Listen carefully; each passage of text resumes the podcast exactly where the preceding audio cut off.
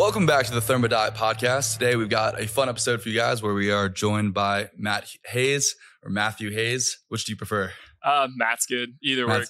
Sounds good. Matt is a member of the customer service team and he's a product expert on the team. And this is going to be a really fun conversation. We'll pick his brain and see where it goes. So how you doing today, Matt? Good. How are you? I'm pretty good, pretty good. Not too bad. Good day. Good way to start off the week.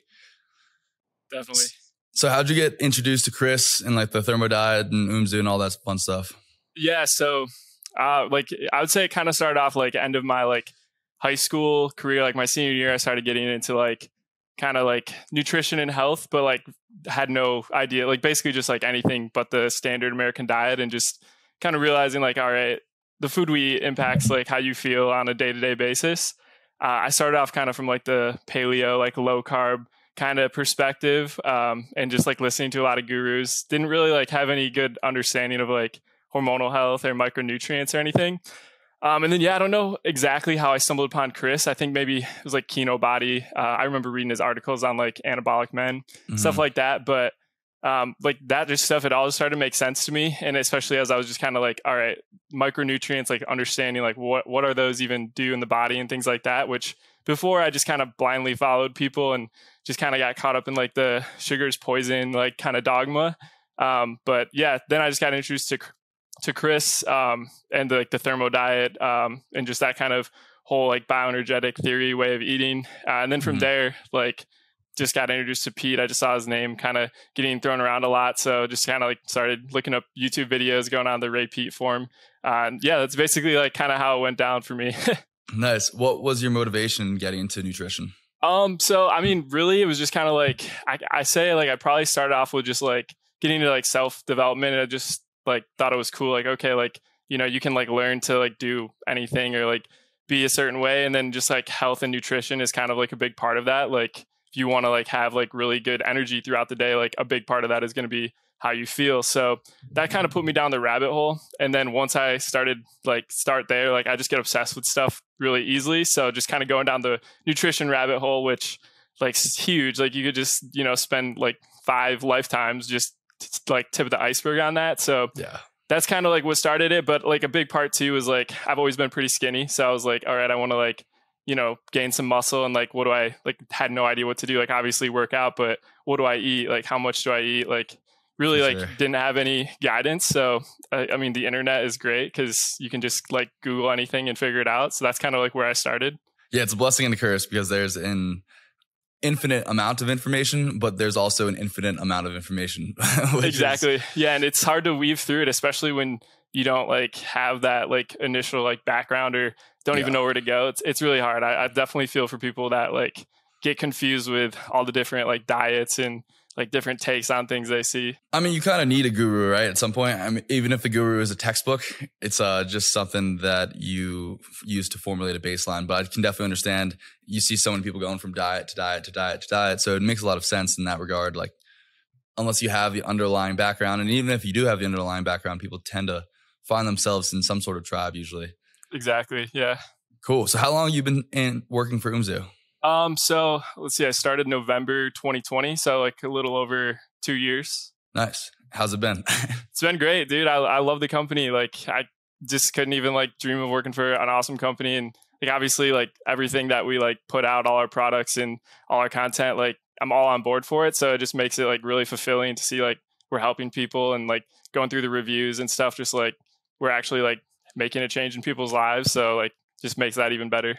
Yeah, it is- is a fun company to work for for sure. So, as a member of the CS team and uh, filling my shoes as the uh, the first product expert, what what is your favorite, most best and worst part of being on the CS team? Or we can be more specific and say product expert. Yeah, so definitely best part is like talking to customers that like started the thermo diet and they're like seeing great results or like they started taking our product and they're like this is like changed my life. Like that stuff it's like okay, that's just awesome that you know we like kind of help facilitate that or like at least gave someone like the knowledge to like go deeper. So all that stuff's great. And then obviously like any customer service facing role like the negatives like t- people that just, you know, they don't really want to put the effort into like understanding our products or just like just kind of write it off and like oh this didn't work for me Mhm. and even though we like we always try our best to like help people like understand like why a product might not work like you know every every supplement's going to affect everyone differently. Everyone's body is, has all these different um, things going on. So like we can't not every supplement company is going to formulate a perfect product for everyone. Um, but i think yeah i mean i'd say in general like a lot of our customers are great in that like they will like take our feedback like hey like you know maybe look into this or check out the thermo diet and maybe add some of this uh, and they'll do it. But then yeah i mean the, the worst part are just people that are just like nope you i don't want anything to do with your company anymore and it's like ah because Yeah. you know you could like help them but it's you know they're on their own health journey so For sure. I mean, if you think about pharmaceuticals not working for a huge portion of the population, and they're like specifically drugs, like chemicals made to do that, we're using natural supplements and trying to get the same effects, or people are expecting the same effects. It's hard to match that. Yeah, But- exactly. and like supplements are powerful. Like, you know, not to downplay supplements or anything, but like, yeah, they can't fix everything. So, to like, uh, we don't always have like a lot of information on like why were you taking the product, like what is your you know health goal and things like Mhm. that. So sometimes that's hard to just to you know kind of help the customer like get what they want when you don't even know like where they're coming from. So, going off that, what are your biggest takeaways from working in CS, both maybe as a person, just in general day to day life, but also as someone that's really into nutrition? Um, yeah, I mean, for like, especially for like UMZU, I'd say definitely like from nutrition perspective, um, like trying to meet people where they are. If you're trying to like help somebody, like, you know, just kind of like if someone's just like, hey, I want to, you know, support my testosterone production. Uh, if we just throw everything like all our content about testosterone, everything at them, like that's going to be super overwhelming and it might just kind of turn them off a little bit. Um, so like just meeting people where they are if someone's already like kind of into like the thermo diet and like that like you know maybe go more deep um, and if they're not like you know just take those like baby steps. Same with like weight loss and things like that. Like there's small steps you can take. Um, so i think from like the like product expert role like definitely understanding that like at first i was like super eager to just be like hey check out like the thermo diet check out this stuff and just know like that didn't really resonate with a lot of people at first. Um, but then yeah i mean as just like a, a person yeah i mean I feel like you know some people it's just like impossible to make happy and you can't like let a bad experience with a customer like ruin your day or anything um, and you know obviously like the way that like you show up to a customer like if you as long as like you're happy you know that's usually going to like help them to like kind of be in a similar uh, state so i feel like that's just you know communicating like definitely big things For sure. Yeah. I've had that experience recently a lot with uh, social media. I got some uh, negative feedback on the video on Friday, but so gotta take it with a grain of salt. Also gotta, you know, it's, got, it's good to be humbled every once in a while. yeah definitely Biggest takeaways. What are your the most common questions you can get? Let's start with. We'll go a couple back and forth, and we'll start with one that you hate. like how long does it take to see the benefits i guess of the product because that's Mm. just such a it's like it's like a lot of times we'll get that too and it's just like in general like they're just saying of the of your products like how long does it take and it's like well like what we're talking about miracle morning which is like you're gonna Mhm. feel the caffeine like within an hour probably or are we talking about like testro x thyroid where you know those like have a compounding effect in the body um yeah that's just to me it's just like I don't know. There's so much context that needs to be added to that. And then on top of that, every individual person's different. So like, how are we, you know, like, how are we going to just be able to answer this question? Like, cause you want to give them like a real answer, but, Yeah. um, so then it's just like, you know, you have to just kind of explain all of these things to somebody when they just ask a simple question. Uh, we just get it a lot. And, you know, I just wish it was like easier to like explain it to somebody Mhm. without having to do, like do like a long paragraph. Yeah, it's one of those things you just get asked over and over and over again, and there's never a better answer, really. Yeah, exactly. okay, what's your favorite question to get asked, or one of your favorites? Um, yeah, I mean, I really like when people ask like super specific things or like just like uh questions that like are like definitely like things that I would probably ask. Like, Mhm. for example, like, you know, how um I guess I'm just trying to think of something off the top of my head. Like, can I take like uh Testro X together with like daily magnesium? Like I can understand their thought process because like Testro X contains some magnesium and then daily magnesium is just like a magnesium supplement. So like things like that where like I, I don't know, I, I just kind of like a little more trickier and like can kind of give them some insight. Like, yeah, you could take them both together, like kind of Mhm. break down the RDA for magnesium for most people is like 400 milligrams, which is like a full serving of daily magnesium. And then Testro X has like 150 milligrams, and like you could, you know, you could go over if you want, and like it's uh, just kind of breaking down all those variables. I like that because I just feel like you know I can kind of just like flex like okay, like this is more like in depth nutrition stuff that I'm into.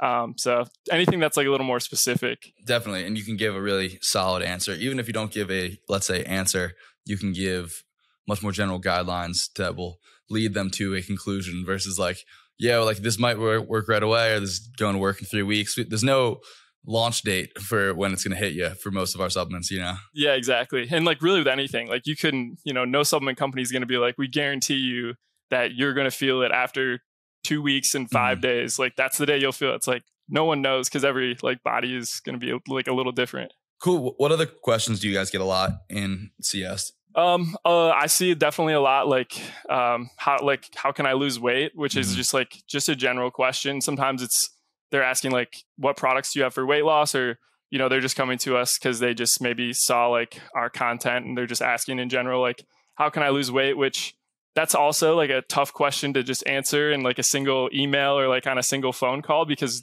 it's such a big question and it's like there's so many different factors involved into it but I do feel like it is like an important like question that like people definitely have like problems with like they're they're looking for answers so uh, I definitely like kind of push people towards like check out the thermo diet, but also like break down, you know, if you want to lose weight, like it's going to come down to a calorie deficit.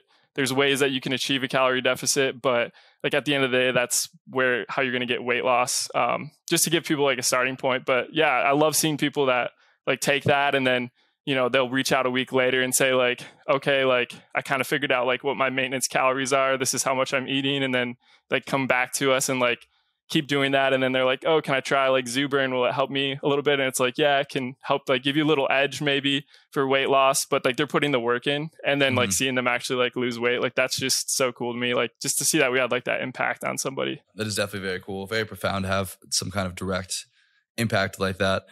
And yeah and Zuburn is an interesting one too because you know i do think it works but it doesn't work in the sense that like someone thinks like, oh, it's going to take Zuburn and it, you know, you're going to shred fat. Exactly. It's, it's, like eating an, you know, you're, you're, getting an extra apple or maybe a cookie in there. And that can translate to, you know, moving, having to move less or basically allowing you to eat more while still being in a deficit.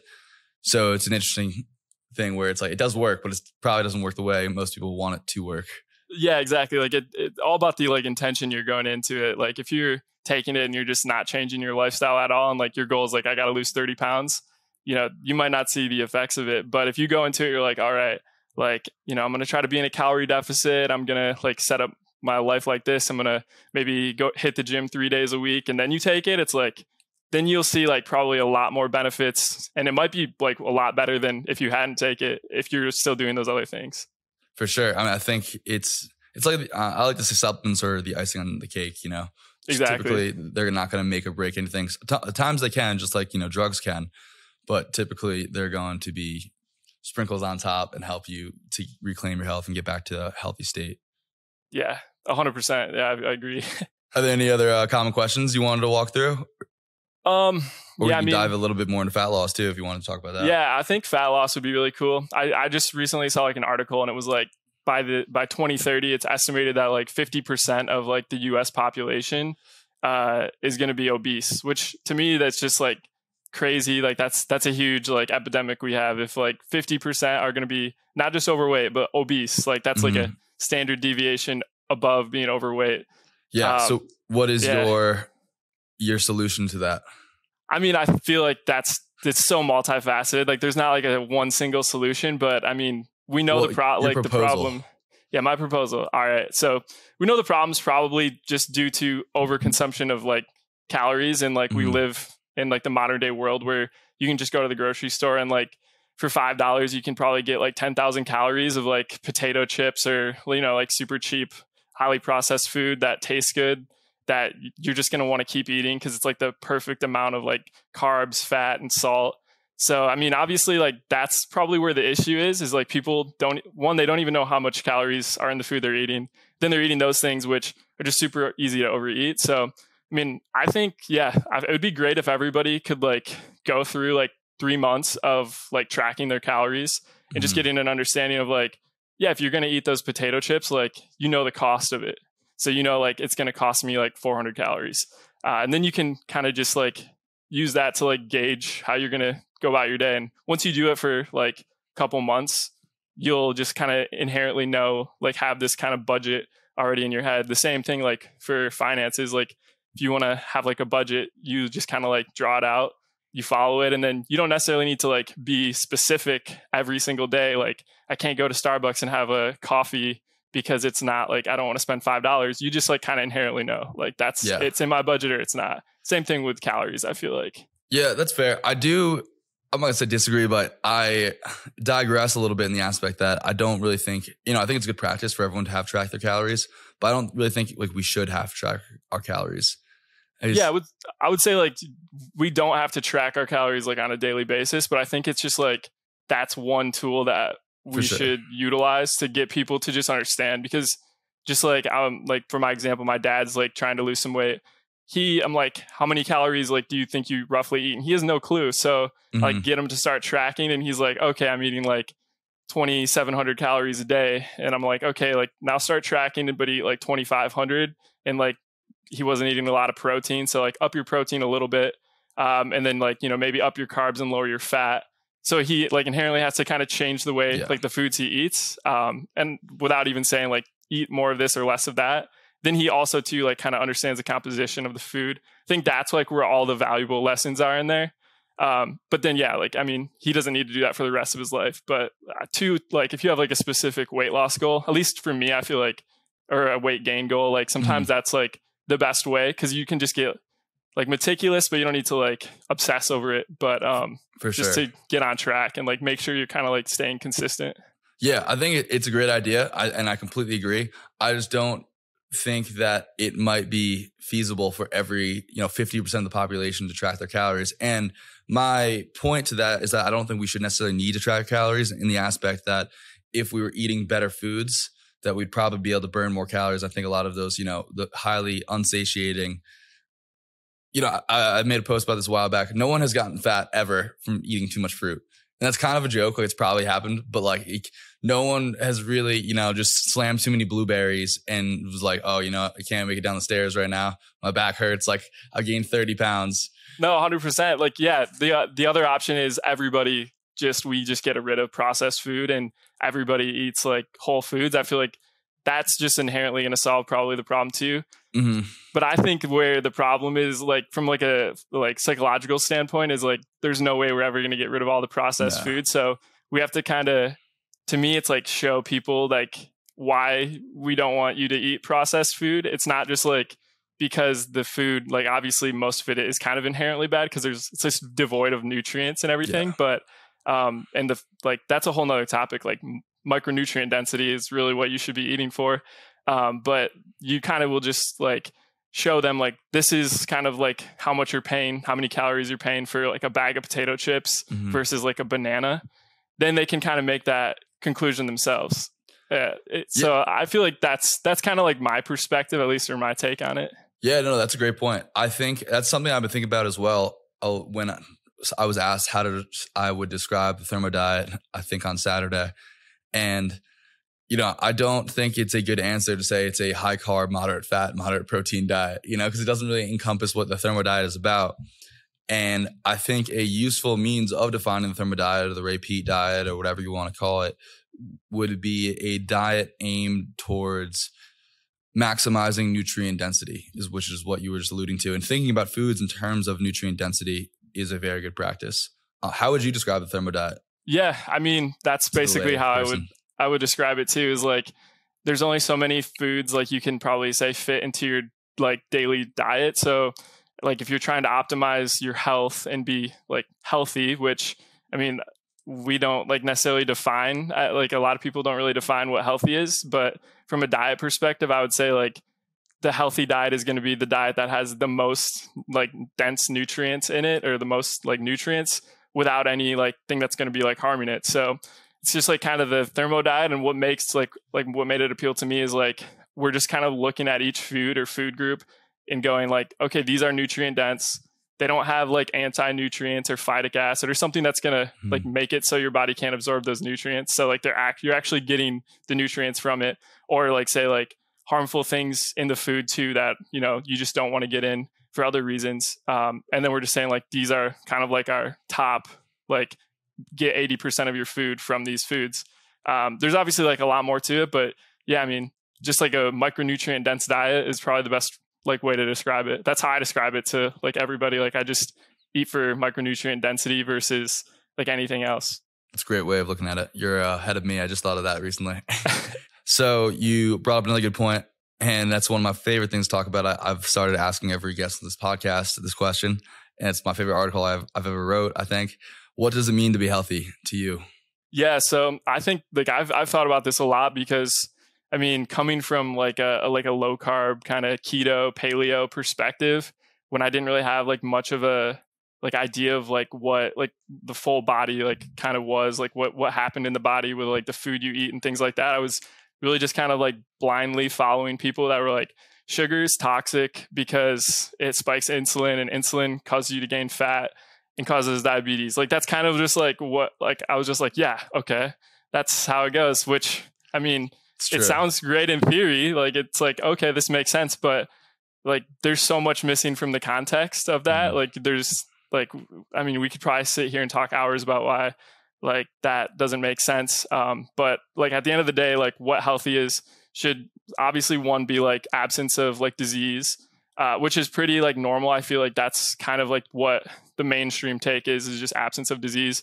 But then also just like you know everything should be kind of optimized in a perfect world. It might be impossible to achieve like fully optimized like hormonal health and micronutrient status because like things are always going to be changing. You're going to have different stress levels and things like that. So it's not like something that might like be achieved, but like you know optimizing all of your body's systems. I would say um, I don't think there's like really two like everything's contextual. Like uh, healthy to one person might mean you know they weigh like 20 pounds more um, if they are trying to gain weight. Healthy to another person might be 20 pounds less, uh, or healthy to one person might be like you know they have to like uh, lower their blood pressure, and healthy to another person might be you know something completely different. So there's always like kind of context behind it. Like just feel like the direction that everyone's kind of heading is like you know optimizing your like just general like quality of life.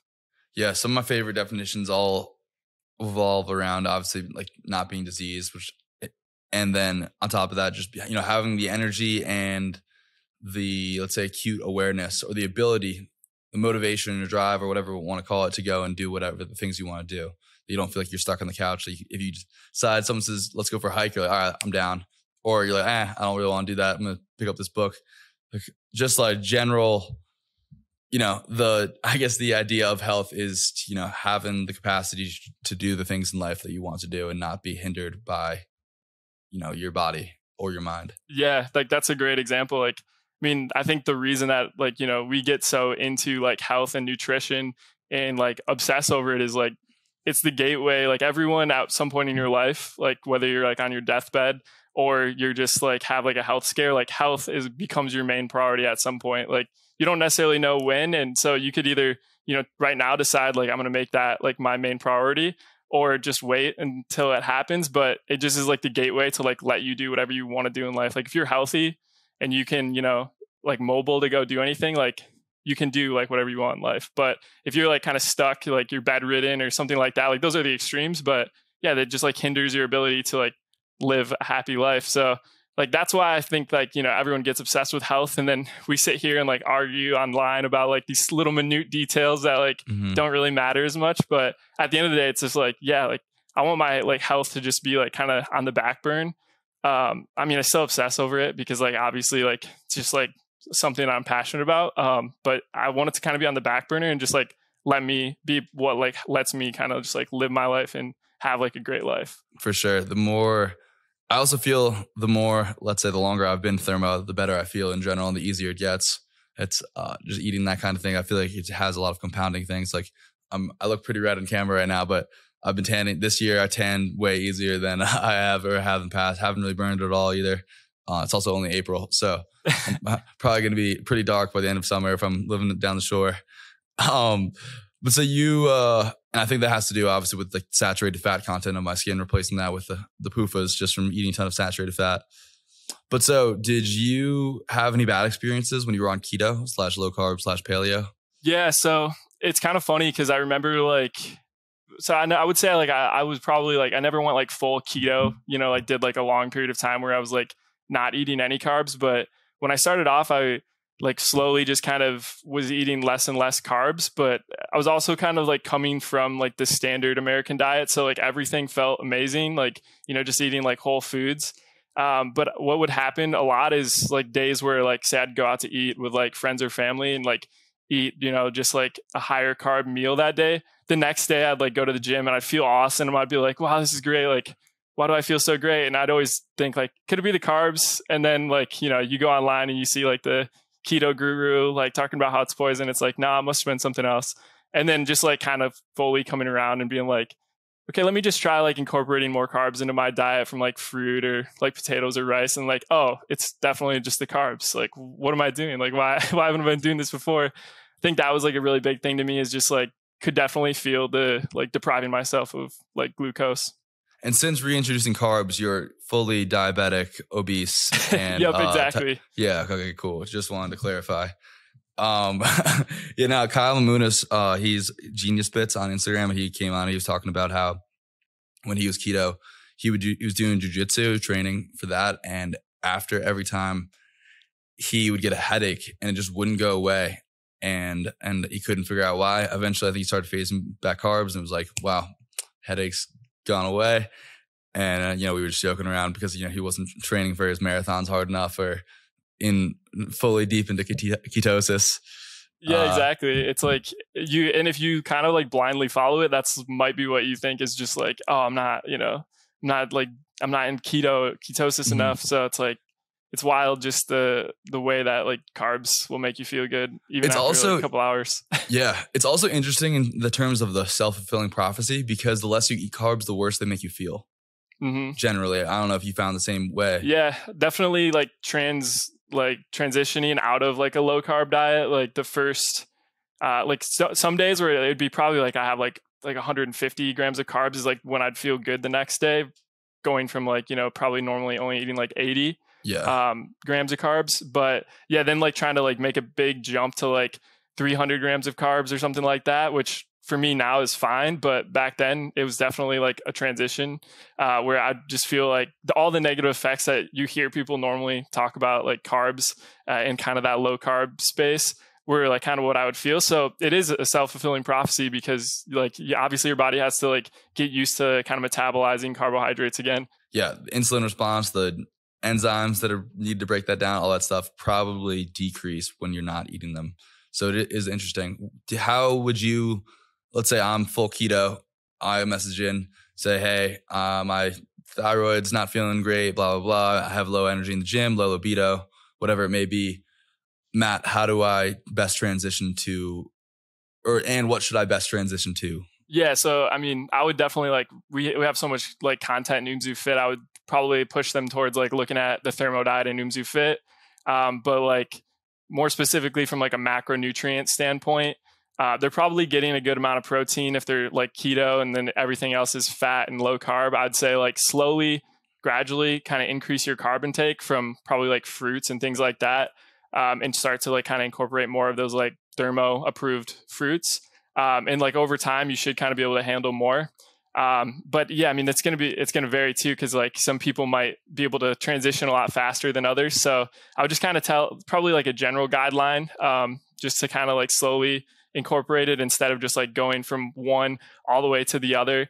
Mm-hmm. Um, and just like now you're just like doing like what we, if we normally recommend like maybe 50% of your, uh, uh, calories from carbs, like you might not want to do that if you're full blown keto and then you're slowly transitioning, but like a, a, slow process would probably work better. For sure. Is there any nutrient timing recommendations you give? For me, like what worked for me was definitely like more carbs at night. I don't, that's just me. So, I mean, I would say it, what their preference is, but I feel like carbs definitely helped me like sleep better, especially transitioning from like low carb. So, if you can position them later in the day, but also uh, like some people they benefit from like more carbs in the morning some people are like kind of more like they just want their protein and fat um, so you could play out with that it's definitely something i think worth uh, like if someone's doing that like to kind of play out and see what works for them.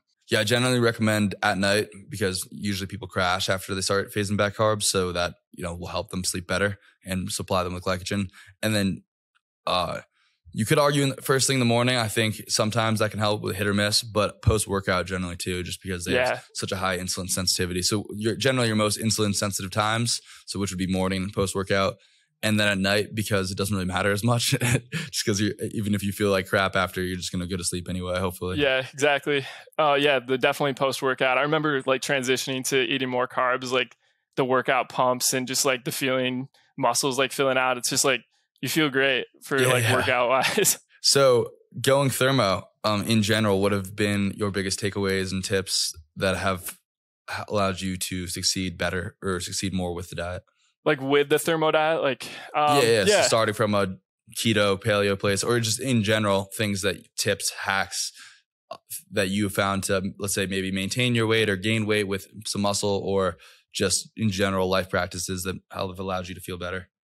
Yeah, so I mean, a big thing like that I did, um, like kind of along with like tracking your calories, was uh, Cronometer, which will like you can plug in like any whole food is usually in their database, and you can get a good like micronutrient profile on it.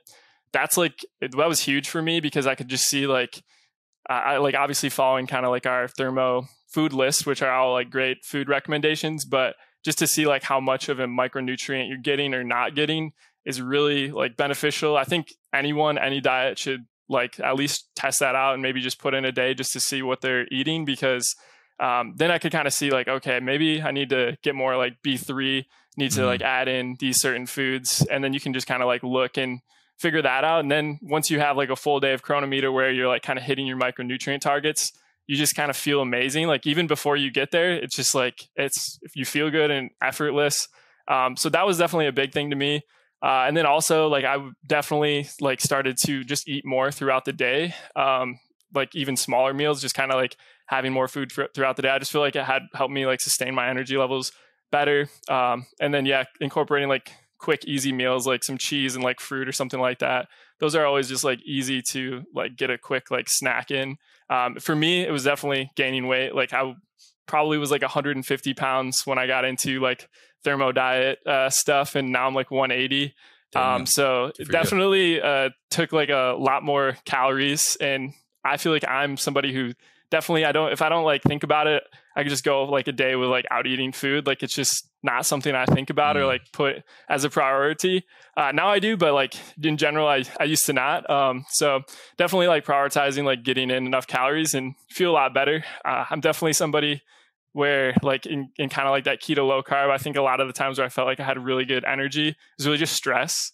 Like my cortisol is probably just through the roof and I'm just feeling like, wow, I'm so wide awake, but it's like, then you can't sleep at night either. So like then you're getting bad sleep and you just kind of compound effect of stress. That's not really ideal. Yeah, I was for a long time, a number of years, I was obsessed with Greg O'Gallagher. So I was doing intermittent fasting. And at one point, I tell the story too much, but I was going to the gym at five. um, I was working out after, so I was landscaping for the summer. I was working out after landscaping. I was like, dude, I, I feel like crap when I go and work out after landscaping. I also wanted to do jujitsu. So I started waking up at five, going to the gym, landscaping for eight hours, coming home, eating dinner, and then going to jujitsu and just repeat five days a week. But I was fasting the whole time until uh, five o'clock when I got off dinner before I went to jiu-jitsu. It's six, six thirty. So, but and I felt fine. You feel fine. You just you know brag about all the autophagy you're doing, and and uh, but I, looking back, I was very reactive, not very chill. Now, Yeah. Now I'm zen like a monk. I'm, I'm floating here, not even sitting down. Yeah, it's a different level of like energy when you like like versus like stress. Like you it's hard to like get really like kind of explain without feeling it, but like having like, you know, being high energy, that's not stress. It's definitely more of like a zen. Like you could like you kind of mentioned earlier, like, yeah, you want to go for a hike? Like, yeah, I could, or I could just kind of sit on the couch and read a book. Uh, but like the mental energy is there and you don't yeah, you don't feel as reactive to just like, you know, just a random stress or inconvenience or something like that. Yeah. Have you heard Georgi talk about the that rage is largely fueled by a deficit in ATP in the brain? No, but I mean, I, I haven't heard him specifically talk about that, but like it kind of makes sense. Like it, yeah, Yeah, I think he said uh, when energy levels are at 80%, which isn't that crazy, right? I mean, you know, I guess you think of the brain very sensitive, very fine tuned. but 20% dip in energy levels and ATP levels specifically, and you get these uh, rage fueled episodes, which is kind of crazy to think about how much energy impacts the body. Yeah, I mean, I feel like we kind of all inherently know that too. Like the term like hangry and stuff like that. Mm. Like people know like you know if you need food like energy, uh, like you can get like irritable and like angry. Um, so it's just kind of funny like we we know these things like inherently like that's kind of just like a normal thing that people like hear uh, but we don't necessarily like always like take those same applications to like our like diet uh, and things like that.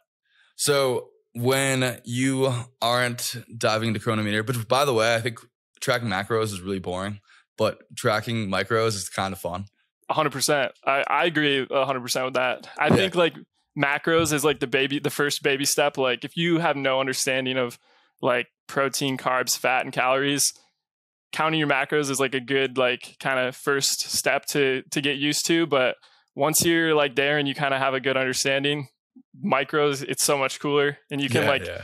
it's just like you can play around with it see like okay today i'm gonna go like eat a lot more of this food to get more of a certain micronutrient. Yeah, yeah. i definitely agree. You're like wait wait what foods have copper in it? Oh this is cool. I didn't know this. Oh wait uh you know magnesium. Oh i can get that from there. Oh i had no idea. Like that that becomes fun because you start learning about food more so than i guess like the, the energy intake of the food which is generally i feel like most people have some sort of awareness of you know what's fat what's carbs what's protein yeah. And, you know, some foods are fattier than others. But when you get into like the the nuanced stuff, it's really where it gets fun in my opinion and yours as well. So when you're not tracking your macros, going for uh, getting your copper levels up, what are your favorite things to research? I've been big in like AI. Just oh yeah, I, I, think that's really interesting. Just like the all the applications of that. That's not really health related, but yeah, I think that's just. I mean, I I just love playing around with all these like new AI like models, uh, like Chat GPT and stuff mm-hmm. like that. Yeah, they freak me out. yeah, it's kind of wild. Uh, it is. I just like I'm just like somebody who like as soon as um, I see something like that, I'm like, okay, I need to understand it. Like you know, like same with like health concepts. I'm like, all right, I need to understand and just go down like a deep rabbit hole. Um, so like, yeah, that's something like in right now. I'm just kind of mm-hmm. into mm-hmm. like just. No, they're interesting for sure. What do you think about Chat GPT? I think it's cool. Like, I mean, I think it definitely is like really powerful, but like, there's definitely a lot of limitations to it. Yeah. Um, so there's like, I think there's gonna be a lot of cool things like built with the their like um, language model, but I don't know. It's like it's hard to say. Like people are like saying uh, AI like taking people's jobs. Like right now, at least the current state of like GPT, I think there's still always going to need to be somebody who's just like using it, maybe to be a little more productive. But mm. um, I don't know. I've had to try to like give me a meal plan and it like would I'd say like I don't want to eat like I don't want nuts or legumes, and then it's like add a handful of almonds in there, and I'm like no nuts or legumes. So it's like kind of it's not like perfect or anything no, like that. Um, but it's definitely really interesting. I think it definitely could help make people like more productive um, and like help you know like do things a little more efficiently. But right now there's a lot of limitations. I just think what's fascinating is just like if we kind of exponentially grow at this rate, like what kind of AI will we have in the future? it will be nuts. I also kind of think like Siri is basically AI, right? Yeah, like that's just like a low lower level kind yeah. of AI. Yeah. So it'll be interesting how that just you know it'll just get more integrated. You'll have your own little uh like Siri will be just a real assistant, pretty much, just hanging around. Yeah, which exactly. kind of already is. So it'll be crazy when it gets really integrated. I'm sure Apple's working on that right now and then there's like all the like music AI. Like, have you seen like the Drake songs that are like being made with AI? Like that, all that stuff is just it's wild to me that like we even yeah. had like we're able my, to like make a program that can do that. My favorite things are the president deepfakes. Oh yeah, those are so funny. So uh, for anyone that doesn't know, deepfake is when they use the AI to basically imitate the voices of certain famous people, so you can just take you know hours and hours of their footage and record their voice, and then they can basically put words in their mouth.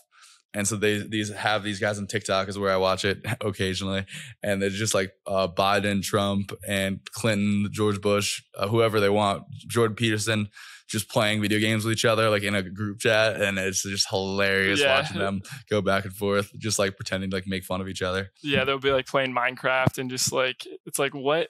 It's just so weird because it, yeah. it feels so real. Like you can actually like hear their voice and everything. It's so so fun to think about. Uh, what about specifically in the health world? Anything you've been researching re- recently? Um, I've been doing a lot in like towards like so I had like some knee pain. I Oh, nice. so I have like flat feet, so I've been like looking into just like ways to. I've kind of like it's been something I've been like dealing with over a year. Uh, basically, like anytime I would like squat, if I Mhm. do like kind of a heavy squat, I'd I'd feel some like knee pain the next day. Um, so I'm just kind of like tendon research or just like kind of seeing what people say, like you know exercises for like tendon, the knees over toes guy. I've been kind of like getting into him and doing some of his stuff. Um, That's kind of like at the moment, I would say, kind of what I've been like kind of focused on. Um, and like, yeah, I mean, a lot of this stuff is just kind of like common sense. Like I've Yeah. never focused on like doing exercises uh, like for my tibs, uh, but like stuff like that like really helps. So um, yeah, for me, it's most mostly like just making sure I can like kind of keep it a routine. What I'll do is like couple exercises, uh, feel good for like a week, and then just kind of stop, and then it'll come back like two weeks later. Um, Yeah, yeah. So yeah, I mean, if you have any good resources on like you know stuff like that, Yeah. I mean, what have you been doing for your knee? um, so yeah, like I've been doing like backwards walking. Uh, I don't have a sled at my gym, but I, I, that would be ideal, like a, a sled, Yeah. um, like backwards sled. Um, and then I've been doing like tib raises. I have like a tib bar. So th- those are like the two big things. Um, I forget the exercise. I think it's like the Poliquin step up, um, Yeah. things like that. Those are mostly what I've been doing, and that's helped a lot. Um, and then I'm just slowly instead of like what I would do in the past is something like that, and then my knee feels good, and then I just kind of go back to like heavy squats, and then it would just kind of not Is it t- really help. tendonitis? I feel like it's tendonitis. I don't really like know enough, but based off of everything I've kind of researched, I feel like yeah. it's probably patellar tendonitis or something. Yeah. you know, you can pretty test those- it pretty evenly. Like if you just press right on your patella, you'll feel it being sore generally. Yeah, Uh, that's pretty much it's pretty reliable to test for patellar tendonitis. I mean, typically what what you want to do with tendons is they do a lot of isometric loading. So uh, I would recommend. I mean, there's a couple takes approaches you can take. Number one is you know aligning force through the joint. So a lot of people, right? We all have this thing called the carrying angle for the arms, which is where you're if you no one's arm sits like this on their side, right? They all come out this kind of angle. So you oh, uh, the same thing with your knee, a little bit less so, but figuring it out. So most people like, will do a leg extension sitting out like out to the side, and their knees need to be they need to rotate their hips and straight so they can get in this thing. So a lot of people will generate knee pain. I think a lot of times from leg extensions more so than squats. It just kind of shows up in squats. That's um so you can either do it one legged or kind of align it better. Uh, looking at your squat form, obviously, a, a lot of like it's not necessarily the form. A lot of times it's set up so you have flat feet, so you might be better off. I don't know what kind of squats you're doing, but you know, putting a heel elevation in, so squat shoes, something like that. yeah. I've definitely looked at the heel elevation, and I, I noticed a big difference. Like the past couple months, like just putting like a plate underneath Mhm. my heels. Um, and so yeah, that that's definitely helped a lot. The issue with the plate sometimes, and it can be a useful solution, is that so you your foot needs something to collapse into to pronate. So oh, when you take away the reference of the ground, um, it kind of can stop your foot from working in. Yeah. When it has like a ramp or a squat shoe, it can press into it, which can be a pro and a con. Um, and then I do, I mean, knees over toes, guys stuff is popularized some good exercise. I like the tib exercise, the calf work. I think is important too. I think doing hamstring curls, um, especially so basically you want to train the antagonistic muscle. So you know you take your rec fem, and that's basically a rec fem is basically a, a hamstring curl upside down, right?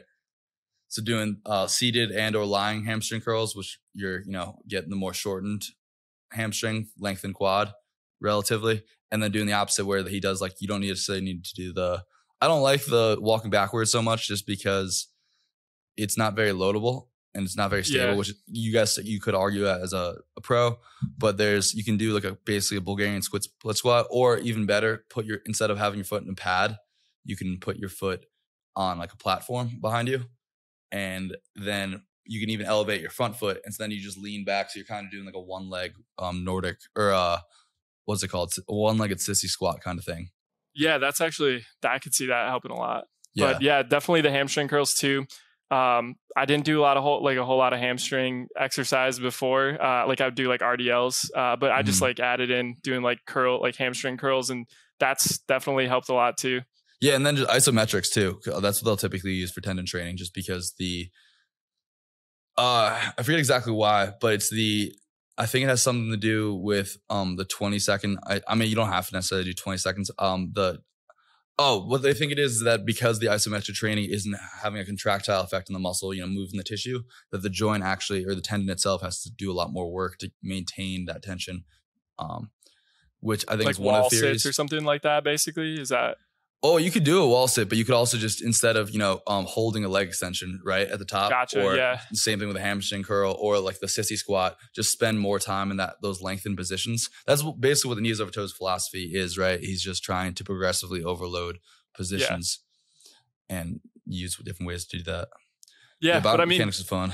I'd say generally though, like my knee pain's like down so much from just Nice. adding that. I also got some like those wide foot shoes too, and I could just tell my feet like started to spread out more. I felt like they were crunched in normal like Mhm. just Nikes. Um, so those shoes have also helped too. What shoes did you get? Uh, I had like the I think it's Vivo Barefoot. Nice. Uh, I I bought those for like workout shoes, and then there's another brand I found on Amazon that's just I don't even remember the name of it, but they're just like wide foot uh, shoes that they're a little more stylish, like they kind of look like Vans, um, Nice. and so you can't really you don't really look as weird like wearing them. Uh, but uh, to send me those. I got it. I'm always looking for some new shoes. yeah, definitely uh, check them out. They're I definitely feel like you it takes a little bit to get used to because the bottom is just completely flat. So Yeah. like if you're walking a lot, you might want to like just kind of ease into them, but. Uh, I definitely just feel like a way my feet just feel way better, and you, like if you like look at my feet now, I wish I took like a before and after. Like they've just slightly spread out a little bit more. You can tell they're not like being crunched. And for those of you that don't want to, you know, go the extra mile and wearing barefoot shoes, if you just spend some more time barefoot, you can see a huge difference just in your house. Just don't wear socks. Just walk around barefoot. Keep your floors clean. Yeah, definitely. Um, cool. So, what are your best tools and strategies for going around, about the learning process? Um. So yeah, I definitely would say like if I'm if there's something like I want to get interested in, like kind of like first principles philosophy, where like first I'm just gonna like look at like the basic core fundamentals of it, um, and then you know kind of move on from there. Uh, that's definitely something where like I I've definitely learned that now versus like in the past, like nutrition. I remember you know just not really even having like a understanding of like okay what are micronutrients. Like I, I knew what vitamin C was, but didn't really know like where it fell as far as like what are micronutrients and then how do they impact the body. But if I was going to take that approach now, I would go, okay, like what are the elements in the body? Like we have like carbs, fats, proteins. Like what are those made up of? And then like you'd see like okay, you have all these micronutrients, minerals, amino acids, um, and then like fatty acids, and then like looking at those just kind of getting like a brief understanding of like the overview before you kind of dive deep into like the specifics i think is huge because Yeah. it just gives you more context uh, and then you can make connections easier um, and i think i've heard you mention this in the past like i'm definitely not a guy who's like trying to memorize everything um, but like definitely just kind of seeing those things and then like later on you can make those connections um, like just having seen that you don't necessarily need to like focus on memorizing every specific like nutrient or Mhm. or like different process in the body, but just kind of having like a a understanding of like the whole system first Yeah. before you like dive deep. For sure. I think that's a great way to look at that. How did you describe that? Principle first? Uh, first principles. I First feel like yeah. So just kind of looking at things like the first like the first principles of it, like um like so yeah. If you like want to like lose weight, like look at it as like okay you need to be in a calorie deficit and like there's a million ways to get there there's a million ways to kind of manipulate that like but like the first principle is like you need to be in a calorie deficit so that's 100%. where you start first and then you just kind of move on uh, and then you like you know as you get deeper you're like oh wow like this micronutrient i might be deficient in if i kind of fix that deficiency. That helps me like increase my metabolism a little bit. That might help you be like support weight loss better. Things like that will like will be down the line. But if you don't have that like first understanding um, then it's just going to be kind of hard to like make those same connections. Yeah, that's why I really look for people that have a background in some kind of, and you don't necessarily need to go to school for it. Um, I luckily got schooled in some chemistry and looked forward to diving back into more soon, um, whenever I have some time for that. But uh, just because you have this underlying principle of how all these things react in the, not necessarily in the body, because you maybe didn't take biochem or whatever, but just how, you know, it's basically physics of chemicals, which adds up, which is basically, I mean, chemistry is basically nutrition. It's just on a different level.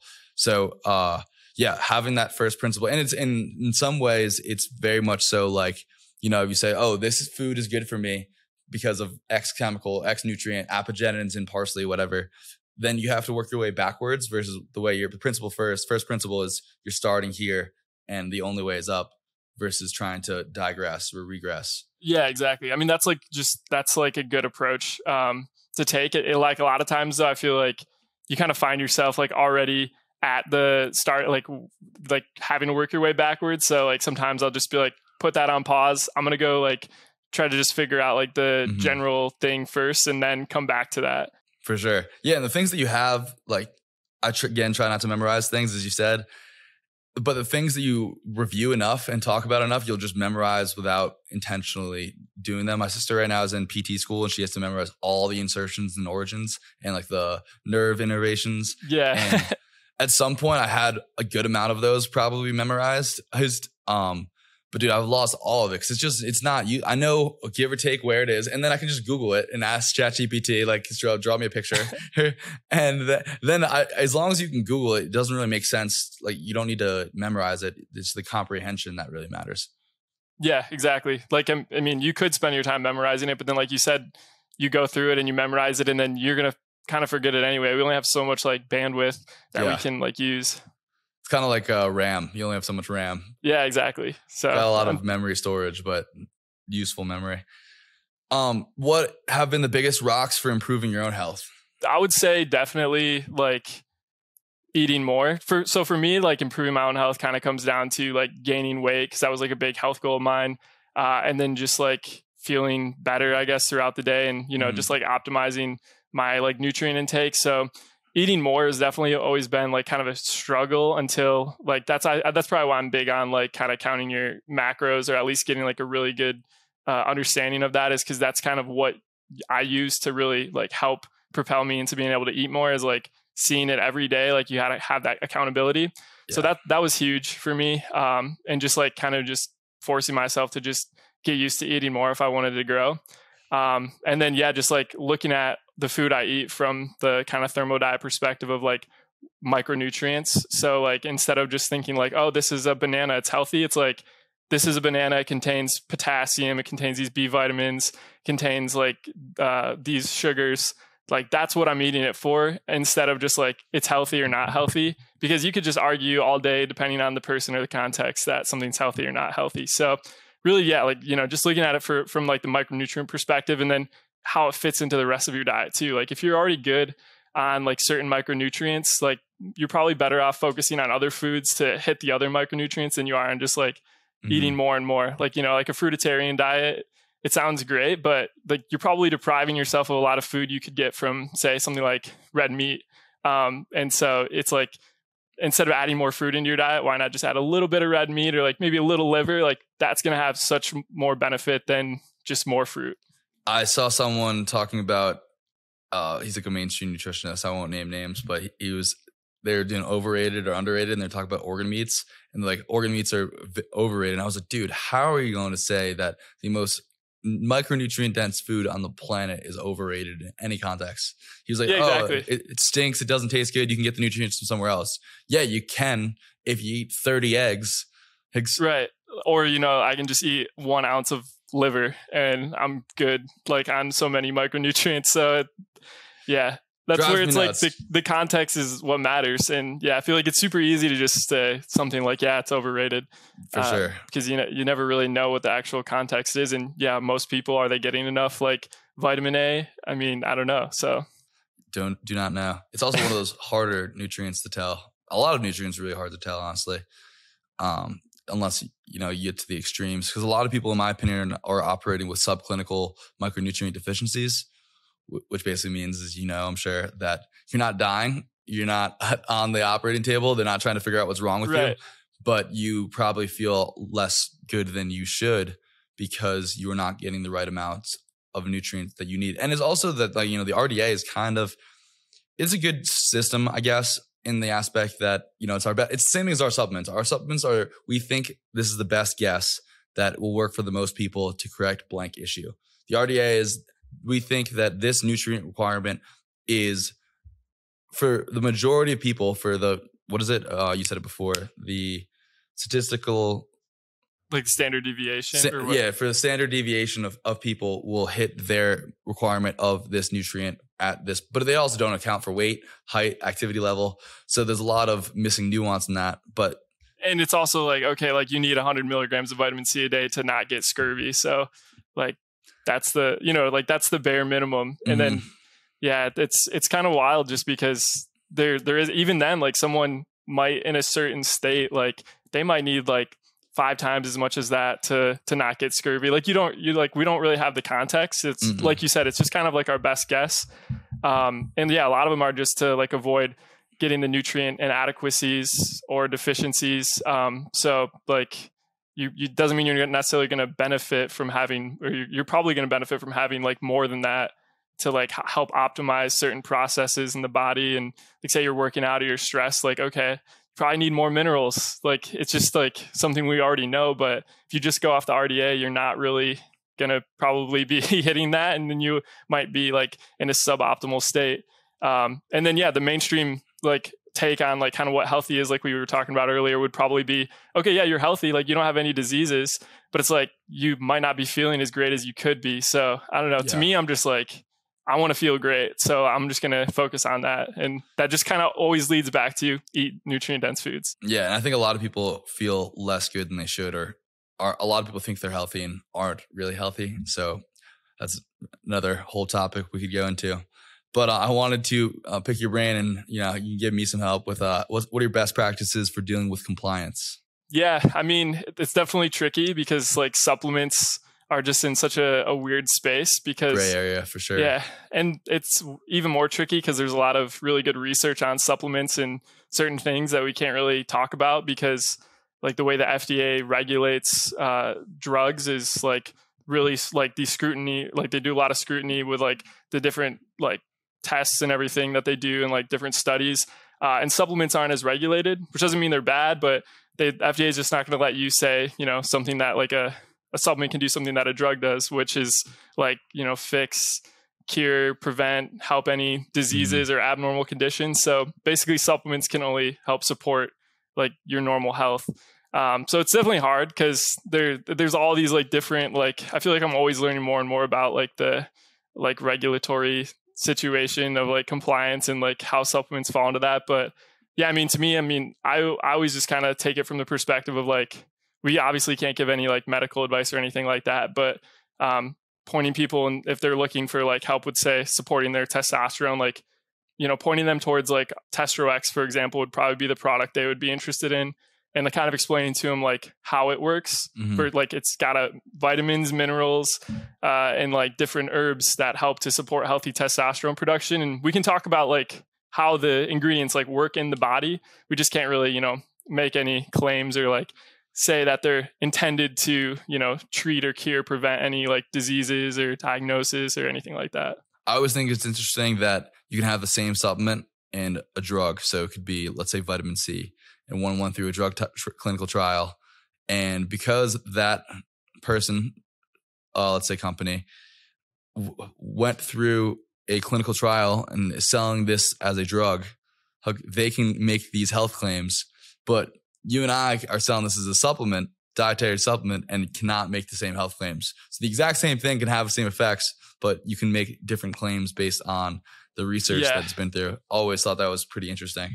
It's so wild. And if someone like goes up, like pulls up PubMed and like say you start looking at studies for vitamin C, like a lot of there's a lot of really good say studies on it, but um, a lot of them are you know no one's really going to pay for a study to see how something might I mean, there definitely are a lot out there, like studies on how like an ingredient might help support like an already healthy, you know, person.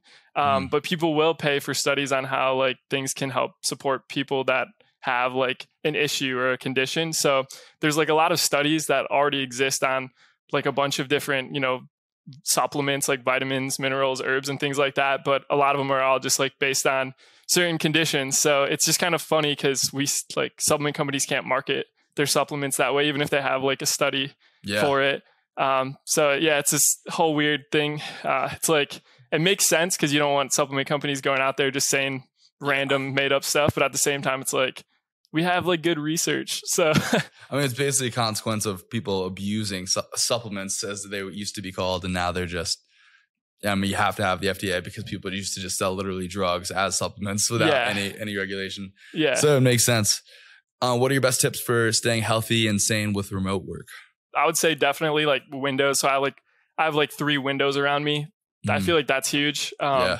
Making sure I get some sunlight. I'm in Michigan, so like in the winter too. Like by the time I'm done working, sometimes it's already like sunset or getting dark out. So just making sure you can get some sunlight during the day is really uh, good. Um, and then yeah, I mean definitely just having like leaving the house. I feel like is big too. Like I'll just kind of go for a walk sometimes, or like go to the gym, or have an excuse to like go to a grocery store or something like that. Also helps to just make sure you're not like inside your house and not leaving for an entire week. Mhm. Uh, I definitely don't like that feeling. um, and then another one uh, would be like a standing desk. I feel like that's Mm. just super nice because Huge. every once in a while, like just stand up and maybe I'll only stand for like 10, 15 minutes, but then I can just go sit back down. But it really like helps me just kind of like change my environment slightly. Um, but that's just big. I feel like yeah. sitting all day and not moving at all, and like just sitting in the same position, probably not ideal. Not great. Yeah. I'll add an, an addendum to that if you can get a treadmill desk. That's huge. Yeah, I was looking at those. Uh, like, there's little things you can just like slide in right under a standing desk to make it Yeah. a treadmill. Yeah, that, I was thinking about getting one of those. It'd be kind of cool. Yeah. it'd be pretty cool just to get some, some motion. Motion is lotion, as they say. Yeah. Cool. Um, last couple questions. Um, what is your dream supplement or any supplements you'd like to see formulated at Umzu? Um, so I mean, creatine. I think that would be awesome. I think everybody wants a creatine supplement, Yeah. so it's probably only a matter of time. But um, that would definitely be awesome. Uh, some other things probably that would be cool. I think uh, for me, like I like kind of playing around with like herbs like rhodiola, bacopa, things like that. Like just you know like different like adaptogen herbs. Mhm. Uh, I think like some single ingredient products, like we already have like Mucuna and things like that, um, to kind of go along with that would be cool. Uh, especially like it allow allow customers to like kind of stack it with other products too. So stuff like that would be cool because I I just like playing around with herbs like that and just to you know take it for a couple weeks and see if I notice anything. Well, I think that's about all the questions I've got. Is there anything you want to ask me? No, man, I think it was awesome. Uh, appreciate you having me on the podcast. Yes, sir. Thanks for coming on. It was a great time. Um, where can everyone find you? Um, so you can find me on uh, Twitter at Matt, and then it's H A Y E Z is the tag. It's probably the only place that you probably want to find me on. Sounds good. All right. th- Thanks for coming on, Matt. And thanks everyone for listening. Hope you guys enjoyed this episode of Thermodiet Podcast. Till next time, guys, be good.